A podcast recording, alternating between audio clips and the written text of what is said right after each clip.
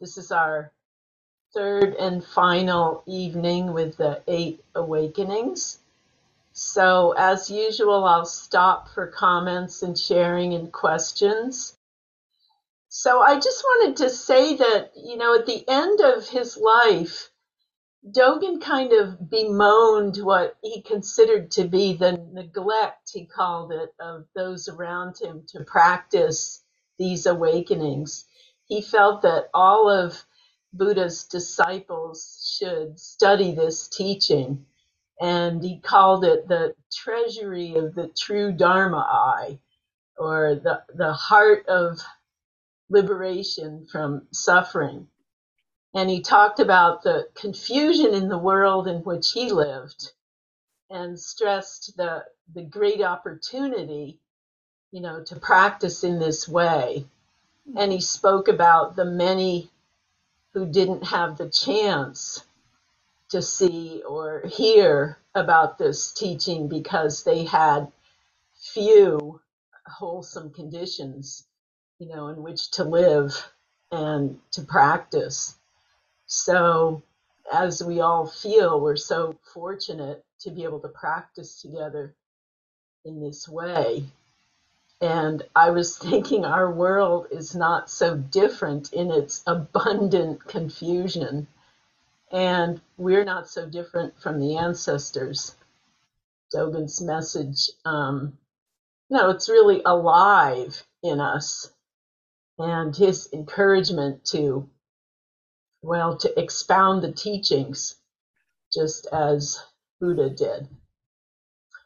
So, moving on, there was a question I wanted to address from last week about the why was the phrase maintaining right thought used synonymously with not neglecting mindfulness, you know, the fifth awakening. And I came across this short passage that I'd like to read to you from Maezumi Roshi's comments, which I hope will kind of help us with that. So it's short.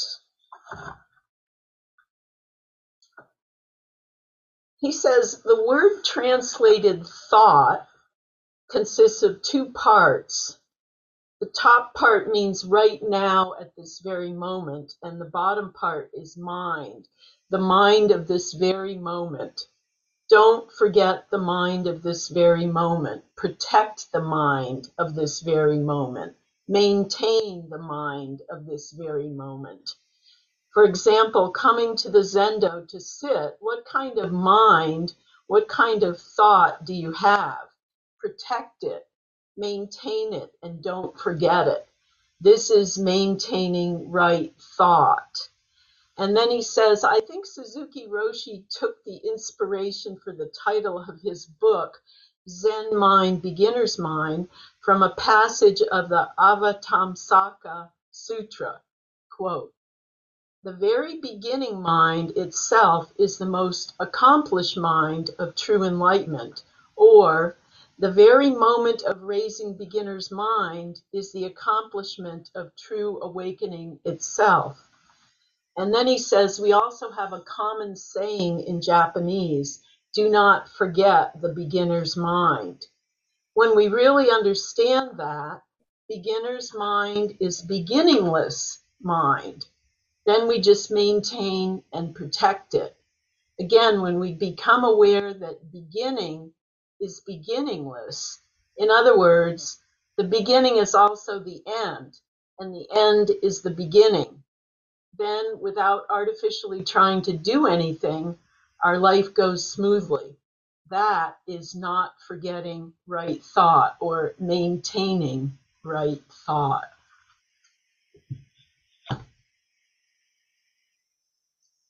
I also came across something that uh, Sojun Roshi, sorry, Suzuki Roshi said on the topic of mindfulness that kind of struck me. He said that we think with the whole mind, in other words, not to have one sided thinking, not making an effort to think in any particular way. Um, in Zazen, when we're just seeing and we're ready to, to see things with the whole mind, then that's where there's space. And so he says, being prepared for thinking, then there's no need for any particular way of thinking. And he says this is mindfulness, maintaining right or complete or whole way of thinking. So I'm going to read you the eight awakenings. One, having few desires, knowing how much is enough, enjoying tranquility and serenity, exerting diligent effort. Five, not neglecting mindfulness, maintaining right thinking. Practicing samadhi or practicing the balanced state in zazen. Seven, cultivating wisdom. And eight, not indulging in idle chatter. So I decided to approach uh, Awakening 6 and 7 together because so much of the literature, so much of what I studied put them together. So um, I'll read you those two awakenings and then we'll, after my comments, we'll stop at that point for what you want to add. So the sixth awakening is to practice samadhi. To abide in Dharma without being confused is called stability in Zazen. If you gather your mind, it will abide in stability. Then you'll understand the birth and death of all things in the world. You'll continue to endeavor in practicing various aspects of Zazen. When you have stability, your mind won't be scattered. It's like a well roofed house or a well built embankment which will help you maintain the water of understanding and keep you from being drowned. This is called stability in samadhi. And the seventh awakening is to cultivate wisdom, to listen, contemplate, practice, and have realization. If you have wisdom, you're free from greed. You'll always reflect on yourself and avoid mistakes. Thus you'll attain liberation in the Dharma I'm speaking of. If you don't have wisdom, you'll be neither a follower of the way nor a lay supporter of it, and there'll be no name to describe you. Indeed, wisdom is a reliable vessel to bring you across the ocean of old age, sickness, and death. It's a bright lamp that brings light into the darkness of ignorance. It's an excellent medicine for all of you who are sick. It's a sharp axe to cut down the tree of delusion. Thus, you can deepen awakening through the wisdom of listening, contemplation, and practice. If you're illuminated by wisdom, even if you use your physical eyes, you'll have clear insight. This is called to cultivate wisdom. Susan, So where what where did you read that from? I'm reading from Tanahashi because it's the shortest one. There are lots of translations, but I didn't want to spend too much time reading. Thanks. So samadhi or stability in zazen, I don't know, I think it's nourished by serenity and tranquility, which create kind of like a home, you could say. Uh, for the mind to be settled and composed. The the literature describes like a, a gathering together, a harmonizing, a unifying. The mind is said to have collectedness, composure. When the body's tranquil, then it supports the mind becoming more still. Some describe um, brightness being present, the mind isn't distractible, won't wander. There's stillness inside space. That word space comes up a lot. Porous, open, no boundaries. It could be a feeling of the body disappearing or the, the legs or the feet. stability in zazen, dropping of body and mind. So it's said that when we stop thinking about something, you know, stop following the, the thinking thoughts, samadhi is the natural state that's present. And it's not really seen as a state of mind, but simply what's there an expansive state or an expansive space. One phrase that's used is um, one pointedness. So, meaning kind of like not wandering around or not being distracted, but not reducing it to one single point. More like um, a mind gathering around what's there, a meeting place, kind of. So it doesn't mean that we can't also hear other sounds, but that those sounds don't make the mind lose its focus. So the mind is not so pointy that it can't think or hear sounds. And that kind of concentration includes uh, like awareness of space or a whole field of experience or something like a a river flow of um, breath and thoughts and images. So, an example that came to my mind was one time when we were in the Sierra, um, we saw a bird, a kingfisher, and it was flying very fast down a very narrow stream. Um, lots of rushing water and it was as it we were close to the edge of the stream and as it swooped by close to the moving water um, you know it was very close to the water but didn't touch the water didn't hit the water. That kind of concentration on where it was um, where it was going how close it was to the water. But it had this obvious awareness of space way beyond kind of all around in every direction. It never looked from side to side, but you just knew, you could just see, you could just feel um, all that awareness of the space beyond. Um, and our present didn't appear to change that concentration that the kingfisher had.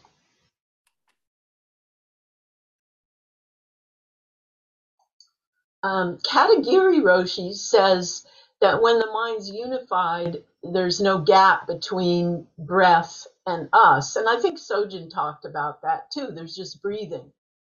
So Katagiri calls that the the rhythm of life, and he calls that samadhi. And he says that's right acceptance. It's like accepting life as a whole. Um, so that we just keep going. We accept something, but we're not using a dualistic viewpoint. So whatever happens, we just keep going forward, just keep going in our life, let go of our opinions and keep going.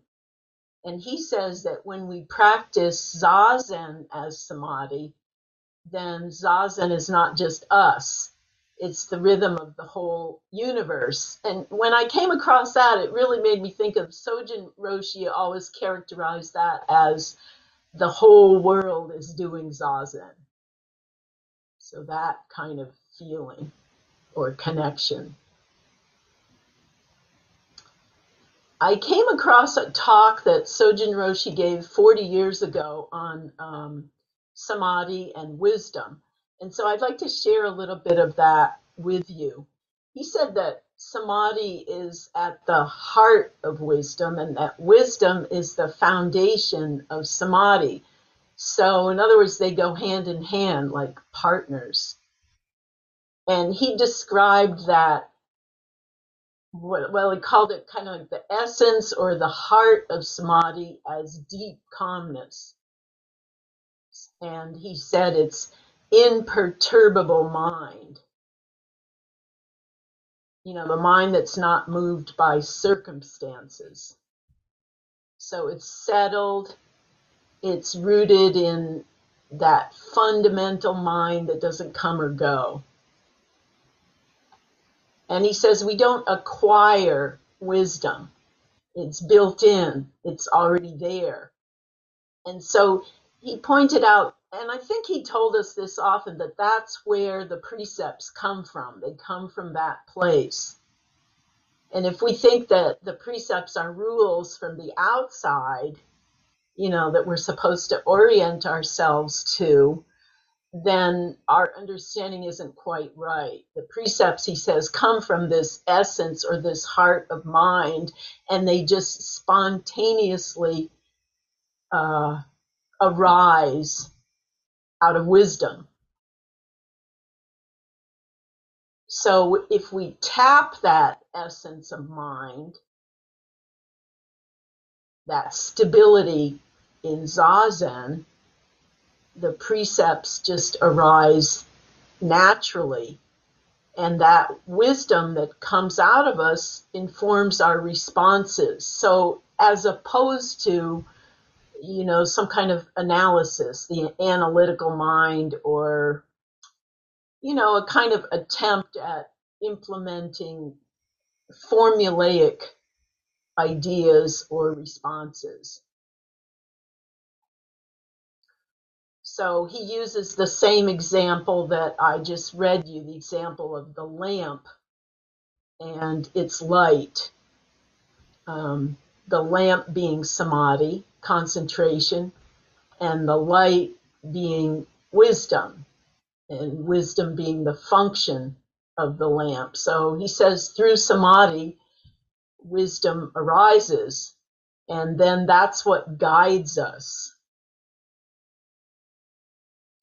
So we should just allow that wisdom to come up, not to be thinking we're going to find wisdom or get wisdom, but just to be present to when it arises, kind of before thought, I guess.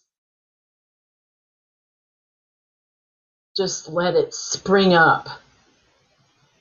So there's no thinking that um, that leads us of course we think, but our thinking mind isn't attached to things, so the mind is free to come and go and can rest in samadhi and wisdom. So this is the mind that's not attached to anything, it's just there. The wisdom bubbles up like maybe like a geyser, always there. And Suzuki Roshi calls that the mind of no attainment or the enlightened mind, or he said his favorite is to say it's beginner's mind. It's open. It's ready for anything. And it's a mind that rests in reality, not what we think is reality, but what reality is. And Sojun Roshi calls says that mind is always at the beginning. I thought that was interesting. This is the mind that's always at the beginning, it's always at rest. So then there are disturbances. I mean, those are natural. Everyone experiences disturbances. And he says it's like when you throw a rock into clear water, still water, it creates ripples but the disturbance is on the surface. It doesn't run deep to the bottom. And so he says that's like the concentrated mind. That's like the samadhi mind. Even with disturbances, there's a lot of space there in that open mind. So with practice, lots of practice, those surface disturbances don't shake the whole mind, you know, the entire mind. This really reminds me of the question that came up last week about practicing with noise in our BZC neighborhood and the power tools, especially during sesshins, right? Practicing with disturbances. So Sojun Roshi says this is what we do in Zazen. We establish ourselves in this kind of mind beginner's mind repeatedly. And whether we're on the cushion or we're out in our life, we catch ourselves. So it's good to catch ourselves, right? And when we catch ourselves, that there's mindfulness. That's a moment of mindfulness when we catch ourselves. We see what we've said, or we see what we've done, or we see what we've thought, and we catch that. And then we put it aside and we take care of the situation. With all that space in the settled mind, in the concentrated mind, wisdom arises. We see the situation through not neglecting mindfulness. We see what's happening and we see how to take care of it but not with an analyzing mind. So he says when a disturbance happens, when a disturbance arises, we should be asking ourselves, what can I do to resume balance? What can I do to return to that imperturbable mind? And he calls that mind like grass He says, you know, it's always able to move no matter what the air is doing around it, no matter what's happening. So this all reminded me of the first night of class when someone described feeling that there might be something better or a better way than what they were doing at a given moment. And then the person said they were aware that that was a distraction from what they were actually doing. And I think the person even said that described this as being basic. I don't know if it's basic or not. To me, that doesn't seem to be the important point. What strikes me as important is the person catching themselves, you know, in the situation. And then right there, that's a moment of mindfulness so right there, the bigger mind can put aside what's what's going on and take care of the situation, return. And as the mind becomes more settled over a long time, you know, practice, as that stable condition, stable concentration, samadhi expands through practice, then and becomes more spacious, then the wisdom of what to do arises. So, what can I do to resume balance? How can I return? It seems like that's the question we can hold closely. We also last week had a kind of lively discussion about irritations and standing in long lines, what to do. So, you know, when irritation arises, it's an activity of the mind, it's a disturbance of mind and body. So, to me, the point isn't to think that we can stop irritation from happening, but to ask ourselves so, where is practice when irritation arises. Where's practice right now? So just the question might allow the mind to quiet down or to create some space. And this is samadhi practice. When irritation quiets down, then there's more space for responding to it. We don't always catch ourselves, and we don't always catch ourselves right away. And someone pointed out sometimes we don't even want to let go of the irritation. You know, we may feel uh, justified. But when we do turn away from, you know, that small self concern or justification, when we do that, when that happens, whenever we catch ourselves, then we can ask, you know, what can I do to resume balance? How can I return? And again, I think just asking that question opens up space. And then that space, there's there's a a readiness for a response. So just a few days ago, the other day, I opened a jar of mayonnaise I had bought like a week before. I broke the seal and I unscrewed it only to find that it had gone bad. So I brought it back to the store and I went to the customer service counter. I explained what happened and I just wanted to exchange it for another jar. The worker asked for the receipt and I said, Well, that was a week ago. I don't have the receipt anymore. But I said, It clearly went bad before I opened it. She said, Well, I can't exchange it because you don't have the receipt. And I said, You know, what do you mean? And she said, Well, that's the store policy. I'm sorry, you don't have a receipt, so I can't exchange it. So we kind of went back and forth on it. It never got like heated or nasty or, you know, we were polite, but we were clearly both stuck on our own opinion. Me kind of thinking that the customer should be taken care of, and her kind of thinking that, you know, the policy comes before anything else. Um, so just as I was about to just kind of give up and, you know, leave, um, the manager showed up. It was close by, apparently, just listening. And the manager stepped up to the counter and she said, um, Let's let her exchange the jar this time.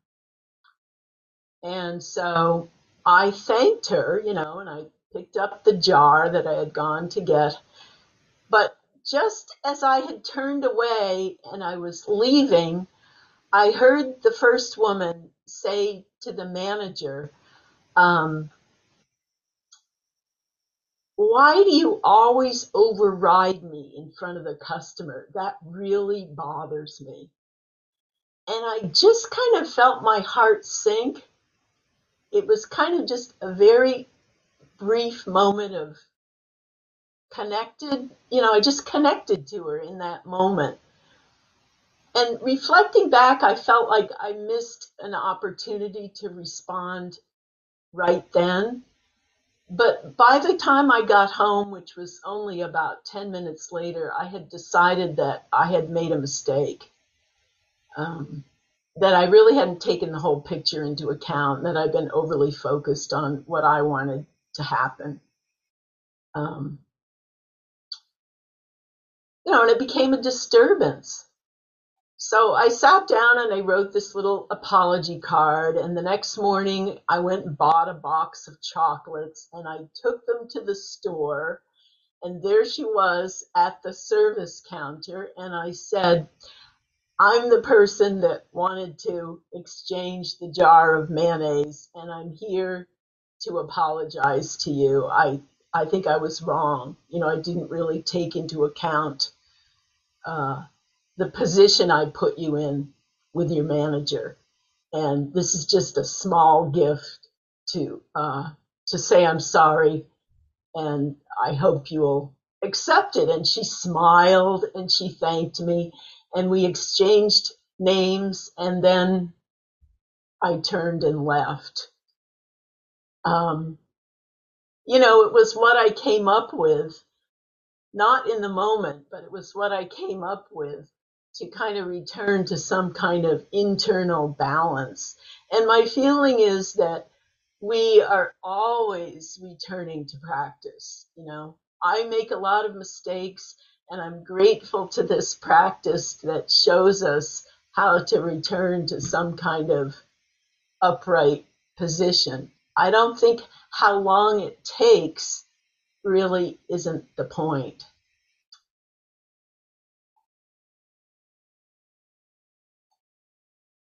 So Sojun Roshi says when the mind is freely working, wisdom is arising and there's flexibility.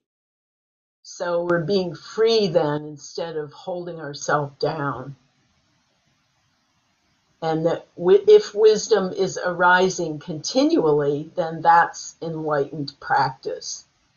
Non attachment is what gets in our way. It's what lets the mind, ex- sorry, non attachment is what lets the mind exist. Attachment is what gets in the way. Non attachment lets us exist in a, in a balanced state. But he says to practice that way, to balance the whole, we have to be willing to give up and accept freely, to accept completely. So he says practicing the awakenings continuously is important so that when something comes up, we'll know how to handle it.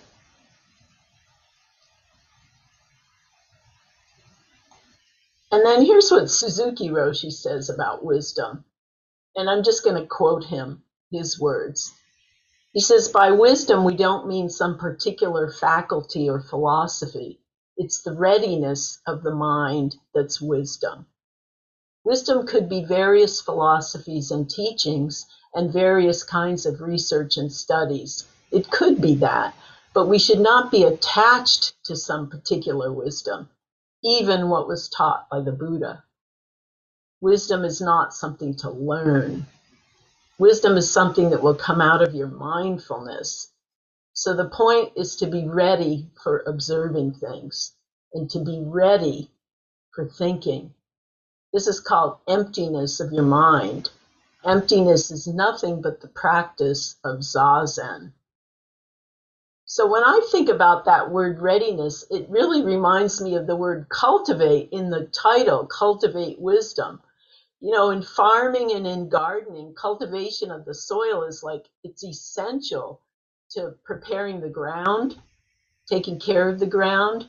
It's a kind of readiness for um, what feeds growth. And cultivation provides air to the soil and it lets the nutrients feed the plants and it lets the water penetrate the soil. So it seems like he's pointing to a very, very spacious place, this place of readiness.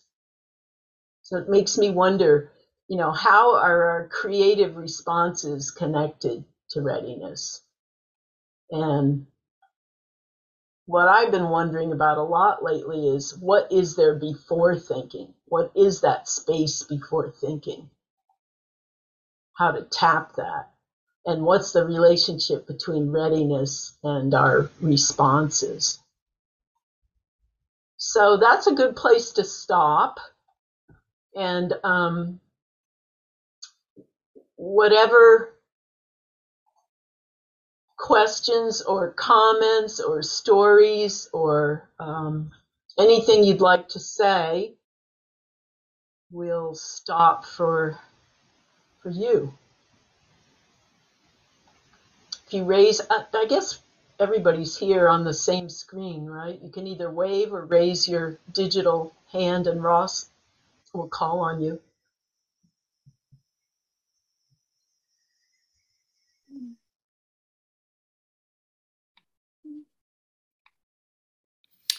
Uh, Sue Dunlop.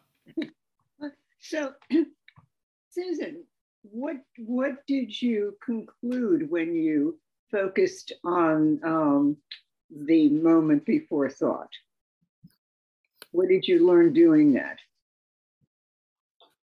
Well, I'm sure everybody's had this experience, but sometimes I notice mostly this happens to me out on the street. If if if I'm observing and something happens on the street that's not quite appropriate,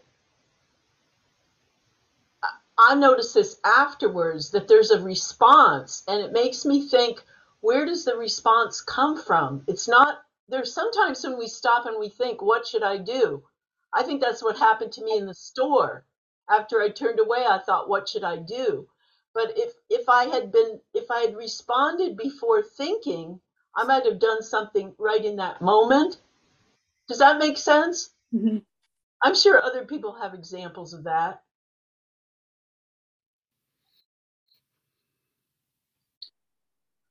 So you're saying there's almost like no time between. I'm saying I think what yeah, I'm saying and other people please chime in, but I'm saying I think what we're working on in Zen practice is to respond from a place that's not up here. And that that takes it takes this culmination of all of these awakenings to be able to be in a spot to do that, doesn't it? Where we're settled. It's not that thinking isn't doesn't inform us. Of course it does. But there's also a response that comes from not thinking. We see it certainly in times of, you know, chaos or disasters. People just respond, right? I don't know. What do some of the rest of you think? I just got a quick question. Is that that, that that's still very you can you can think in a in a moment, right? It, it it might not be drawn out thinking, but it's still thinking. It's just more of intu- an intuitive. That's a good way of saying it. Yeah. Uh, Kabir. Oh, hi, Kabir. It's so good to see you. Hi, thank you so much. Um, I've been listening to uh, Opening the Hand of Thought, and what's been helping uh, me when I'm about to fly off the handle or when I get really too much caught up in the head is that I come back to the ZZ Prime and come back to Zazen at any time. And um, just I find my breath. I just find my breath and I just try to come to the body. And it just kind of like everything just resets in a way. I still have the thinking mind going and everything else, but it it allows me to be more proactive and kind of step back. Um, and that's been very helpful. Just to, just to come back to the ZZ prime, just to come to the flat line of zazen at any time, even I'm walking and I'm driving, sitting, whatever it may be. Just to simply become, and I don't even have to take deep breaths. I don't have to control my breath. I have to just be just finding the breath, and then from there, just flesh and bones. Back to I call it kind of like flat line or baseline. So Thank you so much. That certainly sounds like Sojun, doesn't it? Isn't that what he was always telling us? yeah, yeah. Come back to your breath. And our breath is, in my opinion, it's our number one companion. It's it is our dearest friend. It is our life force. It's always been with us. From the minute that we take the first breath until we take our last breath before we leave this form realm, it has been with us. We can go without food and water for days, but we cannot go without breath for more than two, three minutes. At least I can't, or not even 30 seconds. But we take it for granted. We don't even notice it, some, at least for me. But it's always been here with us, right under our noses. Thank you, Kabir. My pleasure. Thank you for this great class. Thank you. Susan. Ross. Yeah, you said that uh, you lost, you missed an opportunity during that exchange before the manager came. And w- what were you thinking? What was the what was the uh, uh, the uh, opportunity that you maybe had coalesced in your mind that you were going to do? Uh, I'm just saying in reflection, you know. Oh, in the reflection.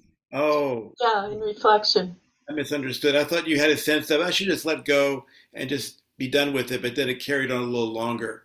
Okay. No, I'm, I'm just, you know, it's just like looking back and thinking, you know, we do that, right? What could I have done differently, right? Yeah. I mean, I obviously was caught, you know, but um, it was just when I turned away and heard that comment that I, Yeah. I felt it. And I think at that moment I could have turned back, but but it's okay, you know. I caught myself and did something later. Yeah. Um, when I was a sales at Pete's, I there's a policy, and occasionally I would um, say the hell with the policy and just give a new cup of coffee or a new bag of coffee or whatever because there was enough money. It wasn't about the policy; it was about the relationship. Sometimes the customer would come in, they would kind of push the envelope, and then I would just use the policy as a way to just kind of have them come back to. It's not just about you and customer service being, you know, customer is always right. So, but there's a flexibility that one has to have on both sides, whether one is the so-called in power or one is receiving the services of others to figure out when's the appropriate, what's the appropriate response this time. Uh, Ryushin. Thank you, Ross. Yeah. Thanks, Susan. Thanks for so uh, often bringing up examples out of your own life, which are so useful. I'm just thinking of a, another way that I feel like Sojun talked about this that I relate to is the difference between small mind and big mind, where big mind is the not self-centered mind, if you will. And I I find I get into uh, rigid thinking myself or kind of set when I want something for myself. And when I respond from a deeper level where I'm not really thinking so much about where I am in the mix of things, but I'm just in the situation, that is where a certain kind of intuitive responding that I might, maybe that's part of what's meant by wisdom. I wonder about your thoughts about that. No, I think that's nicely said. I mean, I kind of ha- carry this image of putting the the small self inside the bigger self. You know, the bigger self can, is like the container, right? The small self has to be with inside the bigger self because everything's in big mind. right? Yeah. Somehow that image is useful. Anybody else before we go to the final awakening? Carol, did you have your hand up? And then uh, Mira? Uh, well, I am curious. How how how would you have responded? Oh gosh. I mean, I know I've got, I've got these two scenarios going in my mind, so now I'm thinking, well, what would Susan have done? What would have been the response? I mean,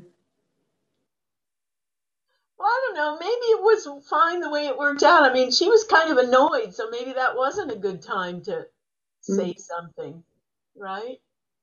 And I really got it that she was annoyed, right? yeah, good point. I don't know. I'm just saying that. You know, we do that in retrospect, right? Yeah, yeah. Thanks, Carol. I see Greg Hertz's hand as well, uh, and then Mira. Okay. Hi, Greg. Hi, thanks, Susan. That was such a uh, inspiring talk, and uh, I really also appreciated your personal exploration. Um, I uh, have been, you know, working a lot with trying to practice returning to this, yeah, samadhi and trusting in my own intuitive spontaneity as a response. And I think it also can be important. I think about also investigating what we're what I'm afraid of in not being in that state. Like we talk about practicing being in that state, but also when I'm not in that state, when I have a pull to small mind or worry or thinking, what energy is that about and where is that coming from?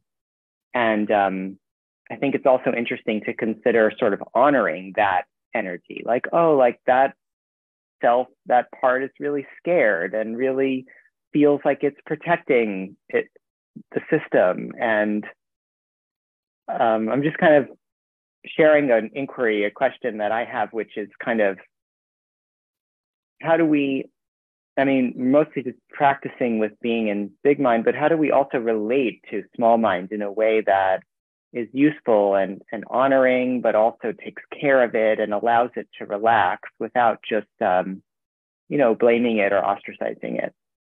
Yeah, well, I think you just said said it. Take good care of it. Befriend it. right? Don't push it away. Don't be mad at it. Don't berate it. Bring it along, Yeah. right? And also remind ourselves, like Sojun was always saying, what do we have to lose?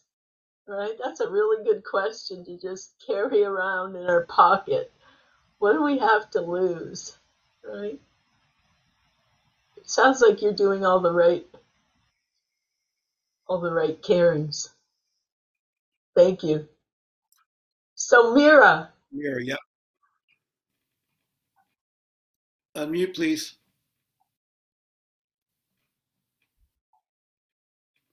Thank you. Um, I wanted to say that I thought um, the point you made about the precepts coming out of wisdom, I thought that was very interesting. I mean, I think I always think about something like the Ten, it's like the Ten Commandments, the precepts. So I think about them being handed down, you know, from something outside of us not uh, not from inside, not coming from inside, but coming from outside and being put on us. So I really like this um, this way you said it that this would come out of our own wisdom. yeah, that's kind of what's revolutionary about our practice, isn't it? Yeah, yeah. I mean, we're done with the Ten Commandments, right? But but the precepts are similar to the Ten Commandments. Yeah, but the focus and the attitude and the spirit is so different, isn't it? Well, you, you're saying they're coming from a different place, so I like thinking of it that way too. Thank you. So I'm going to go ahead and read the the final awakening, and then I think it will probably create some lively discussion. so, um, you know, it has several translations of the title. So, not indulging in idle chatter or not being engaged in hollow discussions or not playing around with theories and opinions or refraining from frivolous discussions or argument. So you can take your pick. And from Tanahashi, the eighth awakening is not to be engaged in hollow discussions. It is to experience realization and be free from discriminatory thinking with thorough understanding of the true mark of all things. It is called not to be engaged in hollow discussions. If you get into those discussions, your mind will be scattered. Then you will be unable to attain liberation even if you have left the household. So you should immediately leave behind scattered mind and hollow discussions. If you wish to attain the joy of serenity, you need to cure the sickness of hollow discussions. This is called not to be engaged in hollow discussions. So I was thinking that um, Sojun Roshi told us that Suzuki Roshi liked to stop at this diner along the Big Sur coast on the way to Tassajara because he liked to chit chat, you know, kind of chew the fat with the locals. And I just loved that story because I was kind of raised on that same idea that wherever you are, you stop in at the local diner to see who the locals are and to chat with them, what they're like. Hmm. So I suppose we could call that idle chatter, but somehow I think not because there's a kind of sincerity in what Su- Suzuki Roshi wanted. You know, he was curious. He was interested in what was happening right now, right here, this place. You know, where am I and what's going on here? This looks interesting. And who are these local people? So he was, I think, always interested in connecting. So, what is idle talk? Well, maybe it's about gossiping. Maybe it's about gossiping without knowing what's true from other perspectives. Maybe it's about guessing about or not speaking as if we know what we're talking about. Um, Sojun Roshi said it's like a group of intellectuals sitting around a fancy cafe discussing the essence of Zen. You know, pure speculation. And he said that whenever Katagiri used to walk into the Zendo, he would say, practice and keep your mouth shut. Just sit and close your mouth.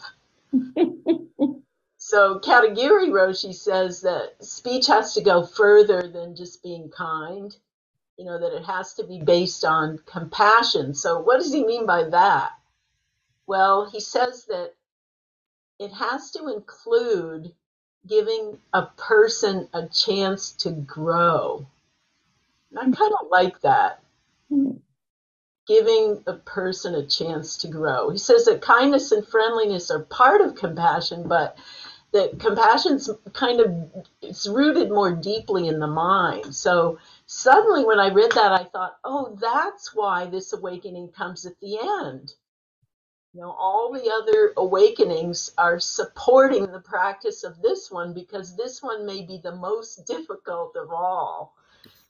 So he's talking about a what is it, a spirit or an attitude of practice and its relationship to stable mind.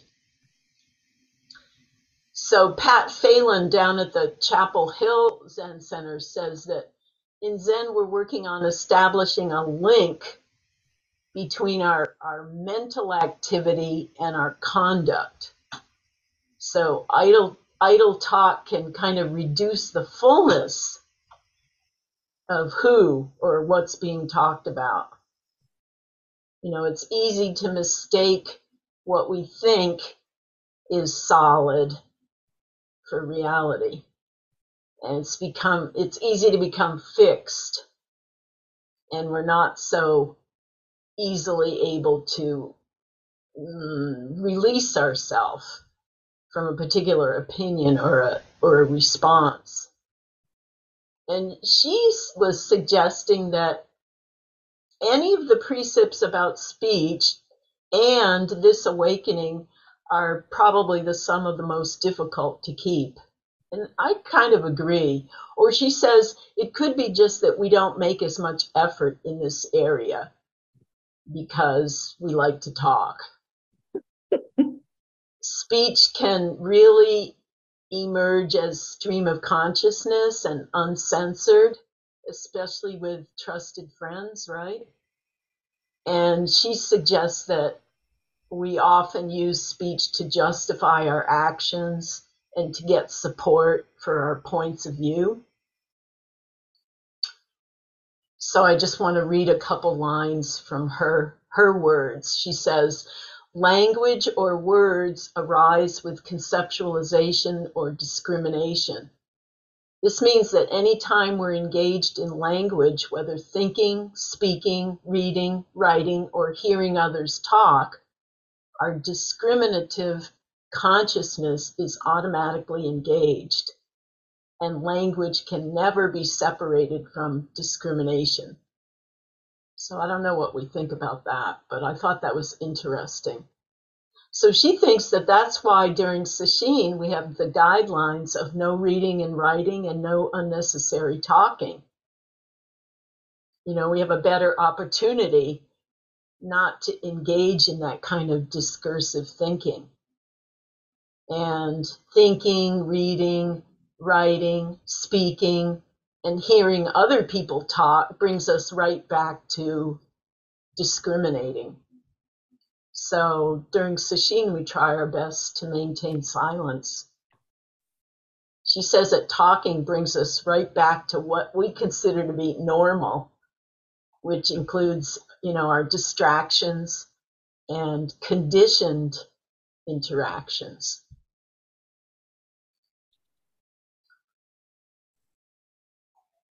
Thich Nhat Hanh describes speech as an energy leak So he says if we're concentrated during zazen and then we talk, um, all that concentrated energy leaks through our speech. We don't want to hold on to concentration, but we can also observe what happens with idle chatter, what happens to our energy. And Sojun Roshi describes idle talk as foolish babble. Those are his words. And he says that that brings on confusion. And when we avoid that kind of talk, then our wisdom can emerge. So he says speaking is already an imperfect way of communicating, and chit chat doesn't really mean much. Chattering doesn't mean much. And he points out that sometimes talk comes from a discomfort with silence. So, what's the relationship between silence and idle chatter?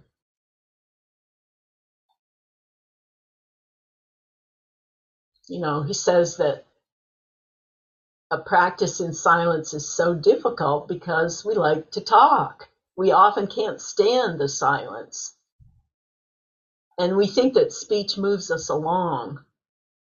But when talk stops, then the world of comparing can stop. Comparative values can stop. I want to read you uh, just something short again from Maezumi Roshi to close, and then we'll go to what you have to say. I'm reading from uh, The Hazy Moon of Enlightenment.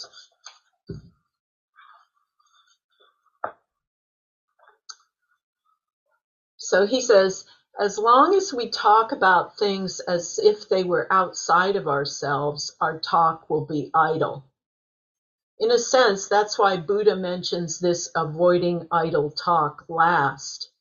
It's the result or the fruit of our wisdom. Only after we've overcome the fund- fundamental delusion of a gap between ourselves and others can we really avoid idle talk. This reminds me of a famous story about Yen Tu and Sui Feng, in which Sui Feng attains enlightenment on Mount Ao. These two men were close Dharma brothers under Master Te Shan. One day they got caught in a snowstorm while crossing a mountain pass and had to wait in an old cabin for the snow to stop. Sui Feng spent the time sitting in zazen, while Yen To, who had already attained great enlightenment, napped and took it easy and teased his elder brother for his serious practice. Sui Feng could not Sui Feng could only reply that somehow his mind was not yet at ease, that he was not quite confident of his own understanding. Yen Tao then asked Sui Feng to recount the important enlightenment experiences he had had in 20 or so years of practice, offering to check them for him and to approve or disapprove them. After listening to Sui Feng tell of his three breakthroughs, Yen Tao finally commented, Whatever comes in through the six senses is not a real treasure. It should come up from inside yourself and cover heaven and earth. Hearing this, Sui Feng at last attained great enlightenment, and dancing around the hut, cried out repeatedly, Today Sui Feng has attained enlightenment on Mount Ao. Everything that comes from outside of us, from someone or someplace else, through reading, through hearing, or through seeing, will be a kind of idle talk unless we really understand the very nature of our own being, of our life. Understanding our life, we will then understand everything else as Buddha nature itself. Okay, so now let's, uh, we have a bit of time here. Let's um,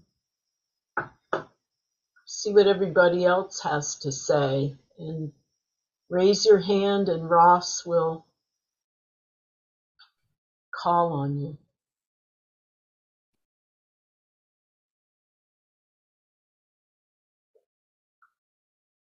Ross, we can't hear you. Sorry, thank you. Paolo.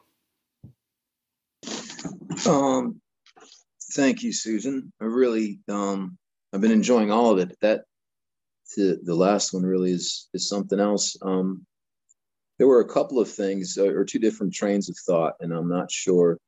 I think maybe I'll go with um, with the, the, the last one.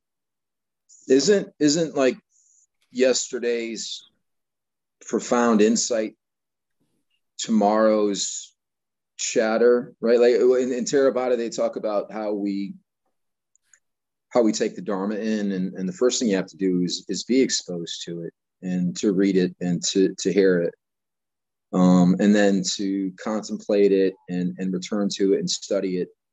But that both those things are are inadequate ultimately because ultimately it's something that has to be experienced through firsthand knowledge, and that most often for most of us is is only through meditation somehow. So I mean, there are moments of insight, and right. I mean, like he he he had his internal experience because of something his Dharma brother had to say. So there's a little irony in there, right? I mean, like it's not and, and like the, the, the zen teachers are like that right they're they're highly accomplished literary men and then they they end up ripping up the sutras but they uh-huh. they've almost earned the right to do that. They they if they had just gone to ripping up the sutras without reading and and digesting them they couldn't have gotten to the point where they realized oh this is you know nothing more than various opinions because they were really going over the finer points and this internal experience Yes, thank you. I don't have anything to say. I'm just enjoying everything you've said. Thank you.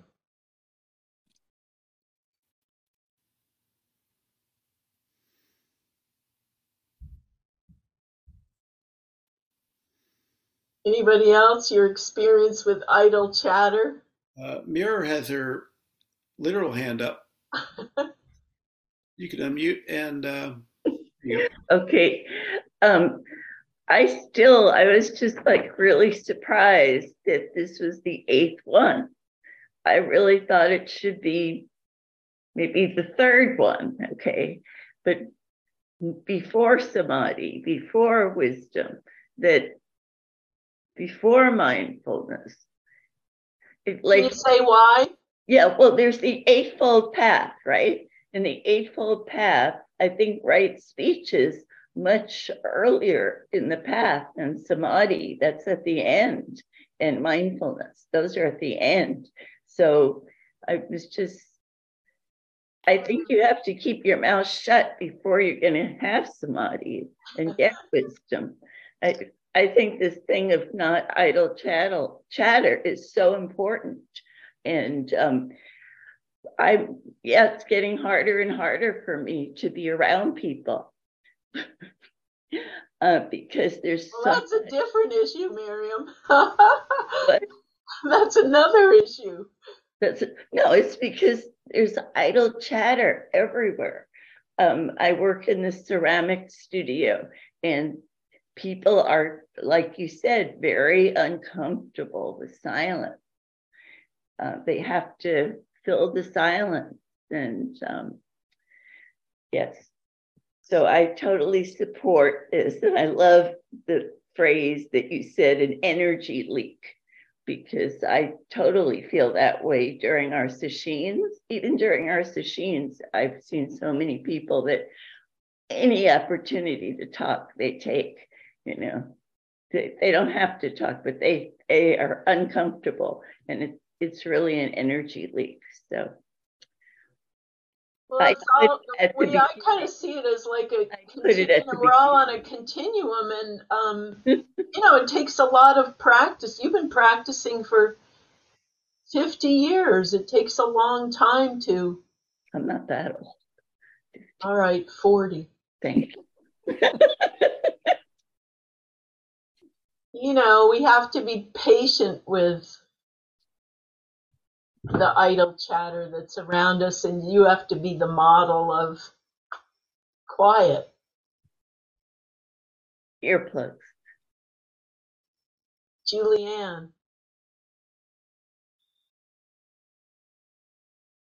Um, thank you, Susan, for your class. Um, I I found it interesting how you commented that this awakening might be the most difficult to do, and that's why um, it kind of clarified for me why it is the last one because this one kind of um, it takes your internal work um, externally. You know, like I I feel like the first seven of them are how we work on ourselves and the things that we can do to to transform ourselves.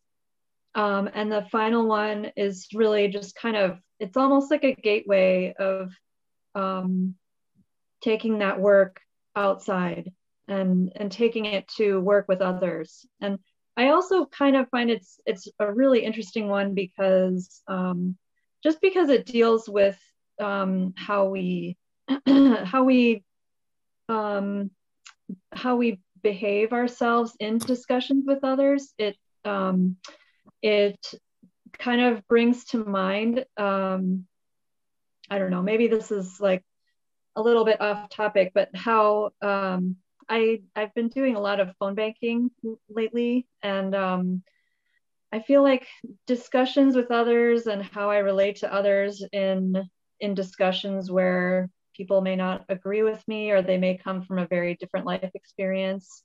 Um, it really it tests my seven first seven awakenings.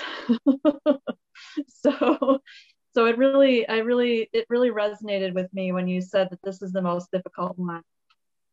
So. Well, thank you. Uh, you just said that all so beautifully, and I wonder if you know that helps a bit, Miriam, in explaining kind of where it's put. Yeah. Thank you, Julianne.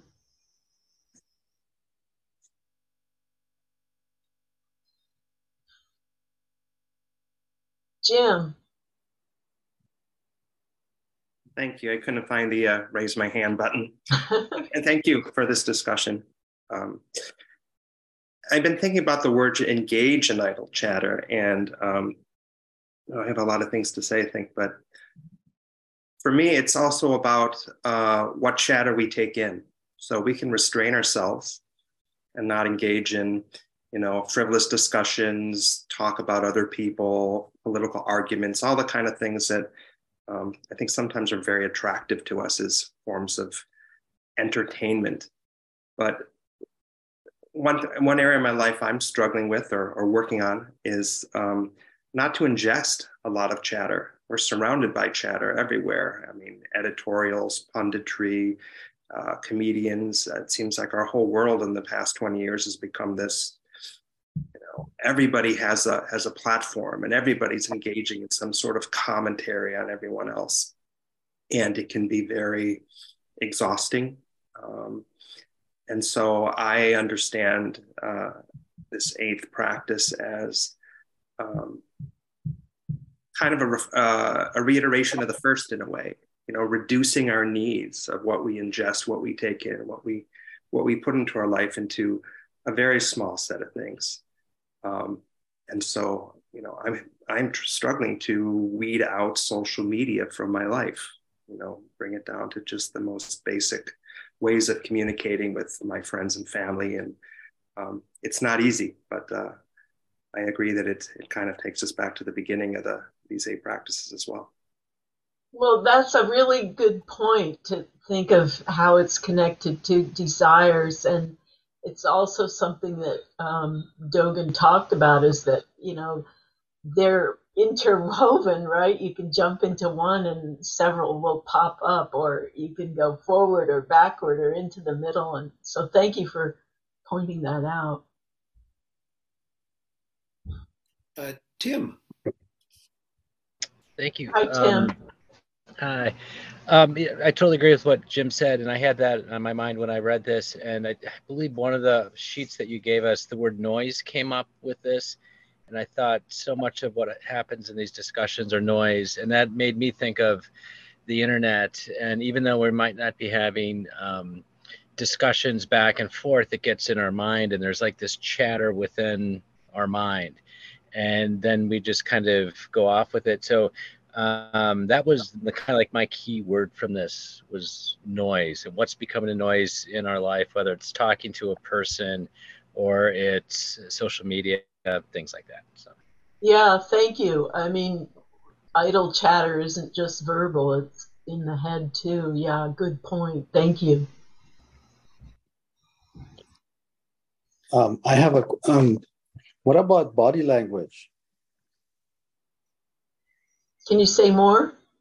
A lot of times, you know, we communicate with our bodies more than our mouths and how we move and how we can be, you know, actually be talking with our bodies, how, know, especially with, you know, somebody that we don't agree with or somebody or somebody that we feel kind of close to, attached to. And I think that's also something that, you know, it can be included in this I see what you mean. Like it kind of jumps out from, right, attaches itself as another form. hmm Thank you.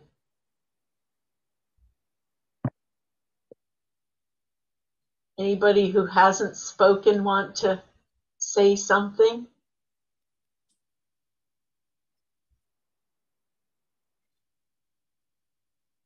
And we can also, if you have something that was left over, I think because I put this into three classes instead of four, I didn't really allow time for anything that might have come up from the last time. But if you have something you want to say about another awakening, that's also okay.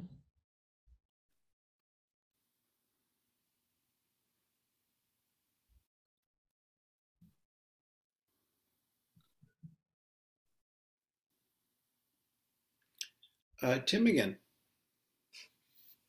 Um, sure. So um, last week we started our, you know, Zen and the Art of Safeway, and, and um, just coincidentally, the next day I had to go to Safeway, and um, sure enough, I had, you know, a very strange line as I often do at Safeway, and so the timing of it was interesting, and I started thinking of the awakenings, and um, the first thing was to get my attention away from the person in front of me who wanted to pay with one thing in cash, and then the other two things with two different credit cards. And so it's like, where do I put my attention? Uh, away from this, looked as far away as I could. Also, just kind of had fun with it. The absurdity of this is the mundane parts of life, and then um, it, it, the one that stuck out was the the second awakening that we went over in the first class, knowing when enough is enough. And the word that kind of came with that with me was satisfaction. And I thought, you know what, I'm satisfied to be here. I don't really want to be in this line, but yet I'm satisfied. And so it was just kind of interesting that, you know, less than 24 hours later, I was in line at Safeway dealing with the same stuff. So. Oh, thank you for sharing that. That's just wonderful. To me, that's like some little combination of Trungpa and Dogen right there in your experience. Thank you. Anybody else? I mean, to me, that's the beauty of these as we study them more and more. Like Dogen said, everybody should memorize them and walk around with them in your, you know, in you so that exactly what happened that Tim described can start happening in us. So um, this is a great story. Anybody have another story to share? Uh, Carol Paul.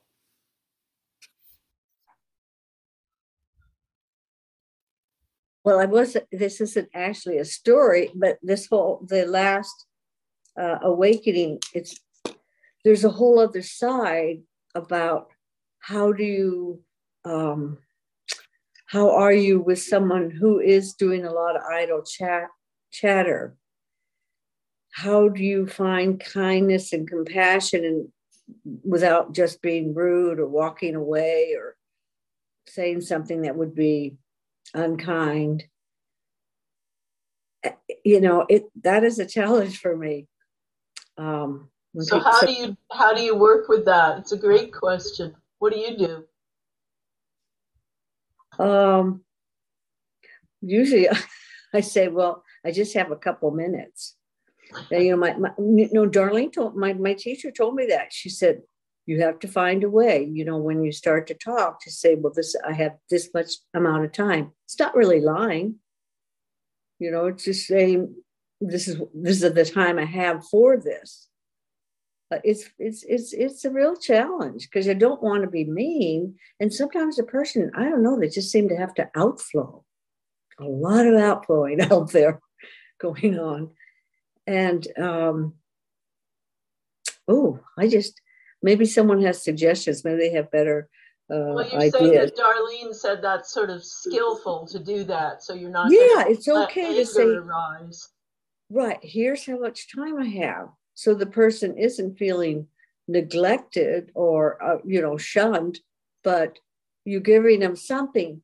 But you know it's that it's again it's that energy drain. You're leaking energy when you're taking that in. You know it's that's just all, another part of leaking energy. Because you don't there's nowhere to go with it. It's not like a question or you know a discussion. It's more the person just needing to talk i guess ellen i see ellen's hand um, just before that, I just want to say, Sojun used to say, you can have some of my time, but not all of my time. and that's a way of like honoring, yes, but not all of it and parsing it out. It seems equitable because you're acknowledging both sides. Ellen. That's good. Thank you. Um, yeah. In terms of what Carol was saying, I'm feeling a bit lately like, you know, there are people, and, and you know, I often do, Carol, what you do and just say, you know, I don't have more time than this. But I also feel that there are people in my life who really need to just talk. You know, they just, it's a need that they have for some reason. Could be that they live alone or that they, something's happened for them. And in a way, I feel like sometimes I'm, I'm sort of an impatient person, but it's sort of a service that I'm practicing of just listening um, to people who I feel have that need. So that's sort of a new thing for me because I'm generally sort of impatient, but um, I've been practicing that a little bit. So just share that. Mm. Thank you so much. That's really, um, I think you said it. That's a gift, really. Uh, Sue Osier. Uh, thanks, Ellen. That really got me uh, gave me something to say. Not of idle chatter, maybe. Um, sometimes I, I found it if you give if I was given a time limit, which I was, of five minutes, to just do that, uh, get it out, idle chatter, whatever you want to call it. And then that dyad process where you trade off and someone listens to you and you listen to them for I can do 5 minutes, right? I'm not good at paying attention for longer than that. And we could go back and forth, but you know, that's a real good practice, I think. Can we do this for five minutes, whatever you want to say? And um, um, that can lead i think that can lead to some really deep places. And because sometimes i have to just talk to someone to know what i'm actually thinking. It's like oh i think that there's a problem with that.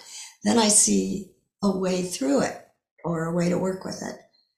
Just because someone's listening to me so I hope I remember that the next time someone talks to me or maybe talks at me. Thank you. Thank you. Ross. Yeah. Uh, recently, I had uh, kind of back to back chats with people, and each one was about two and a half hours. And I was thinking about idle, meaning not going anywhere. Your engine is idling and sitting, sitting there. So I'd be in that kind of mode. And then, depending on the time of the conversation, it felt like the other side was idle and was just kind of going going nowhere, but but talking, right? So I thought, well, I want to make the most of this time with this person. And so I had to like put it in gear, if you will, and start asking questions and kind of calling them out on things when they were sort of like losing focus, for instance, or things that were potentially were dharmic but needed to be kind of flushed out a little bit. So I couldn't just sit back and listen and be patient.